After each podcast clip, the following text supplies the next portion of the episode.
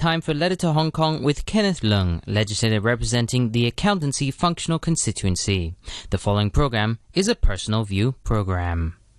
Dear Antonio, Thank you for inviting me to the Philippine Consulate to give the first ever sharing session with your nationals working in Hong Kong. There has been a frank and honest exchange of ideas, and I hope these Sunday sharing sessions can continue. The 380,000 foreign domestic helpers have contributed immensely to the economic success of the city. Without them, many of our working mothers would have been tied down with family commitments, and their energy and talents would have been subdued. The cordial relationship between the employer, Cheung Wing, and the helper, Evelyn, depicted in the much acclaimed film Still Human, maybe an urban fairy tale. However, from my own experience, a trusted and good working relationship between the employer and the foreign domestic helper is the key to maintaining Hong Kong as an open and friendly city and staying relevant as a vibrant economic hub. The city's effort in tackling problems in trafficking in persons and to enforce protection of foreign domestic helpers has been doubted by international community in the past. The U.S. State Department's report rated Hong Kong continuously for three years in the Tier 2 watch list. In March 2018, the government set up a steering committee to tackle trafficking in person and to enhance protection of foreign domestic helpers chaired by the Chief Secretary Matthew Cheung, and promulgated an action plan.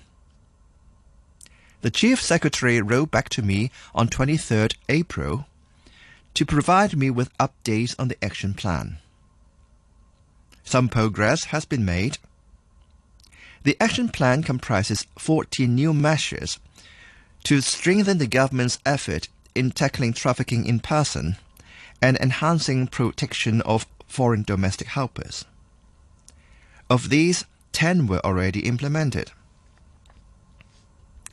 The measures implemented in relation to foreign domestic helpers, including the launching of a foreign domestic helper hotline, and to step up publicity and education on the rights and benefits of foreign domestic helpers.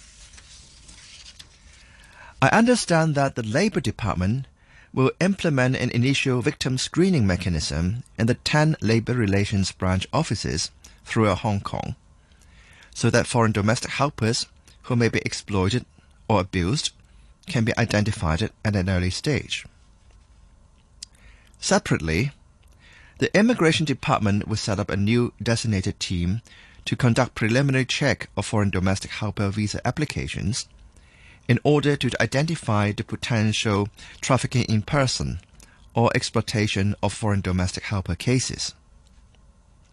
I was also told that the government will create 98 permanent posts and provide annual funding of $62 million to relevant departments dedicated to the fight against trafficking in person and the protection of foreign domestic helpers. Although some progress has been made in combating trafficking in person and to enhance protection of foreign domestic helpers in the past year, I would like to see that the remaining of the measures contained in the action plan will be implemented as soon as possible and no later than the end of this year. In addition, the effectiveness of the ongoing initiatives, especially the enforcement actions, should be reviewed from time to time, and necessary improvements will be put in place, taking into account the operational experience and further views from non-governmental organizations and other stakeholders.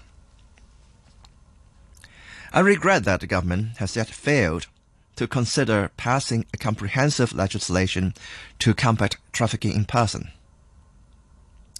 Dennis Kwok and I have worked together in drafting a members' bill entitled the Modern Slavery Bill 2017 to tackle trafficking in person and the protection of foreign domestic helpers. Apparently, no progress has been made on the side of the government, through the chief executive, to give consent to the bill so that it can be tabled with the Legislative Council for first reading. I note that though our neighbor, Macau, and enacted a piece of legislation in 2008 to combat trafficking in person. Today, many of us celebrate Mother's Day. My good wishes go to all the mothers of the foreign domestic helpers community who have left their children in their home country to come here for employment. I would also like to send my good wishes to Tanya Chan's mother and Tanya, who is recuperating from a major operation. Happy Mother's Day. Yours sincerely, Kenneth Leung.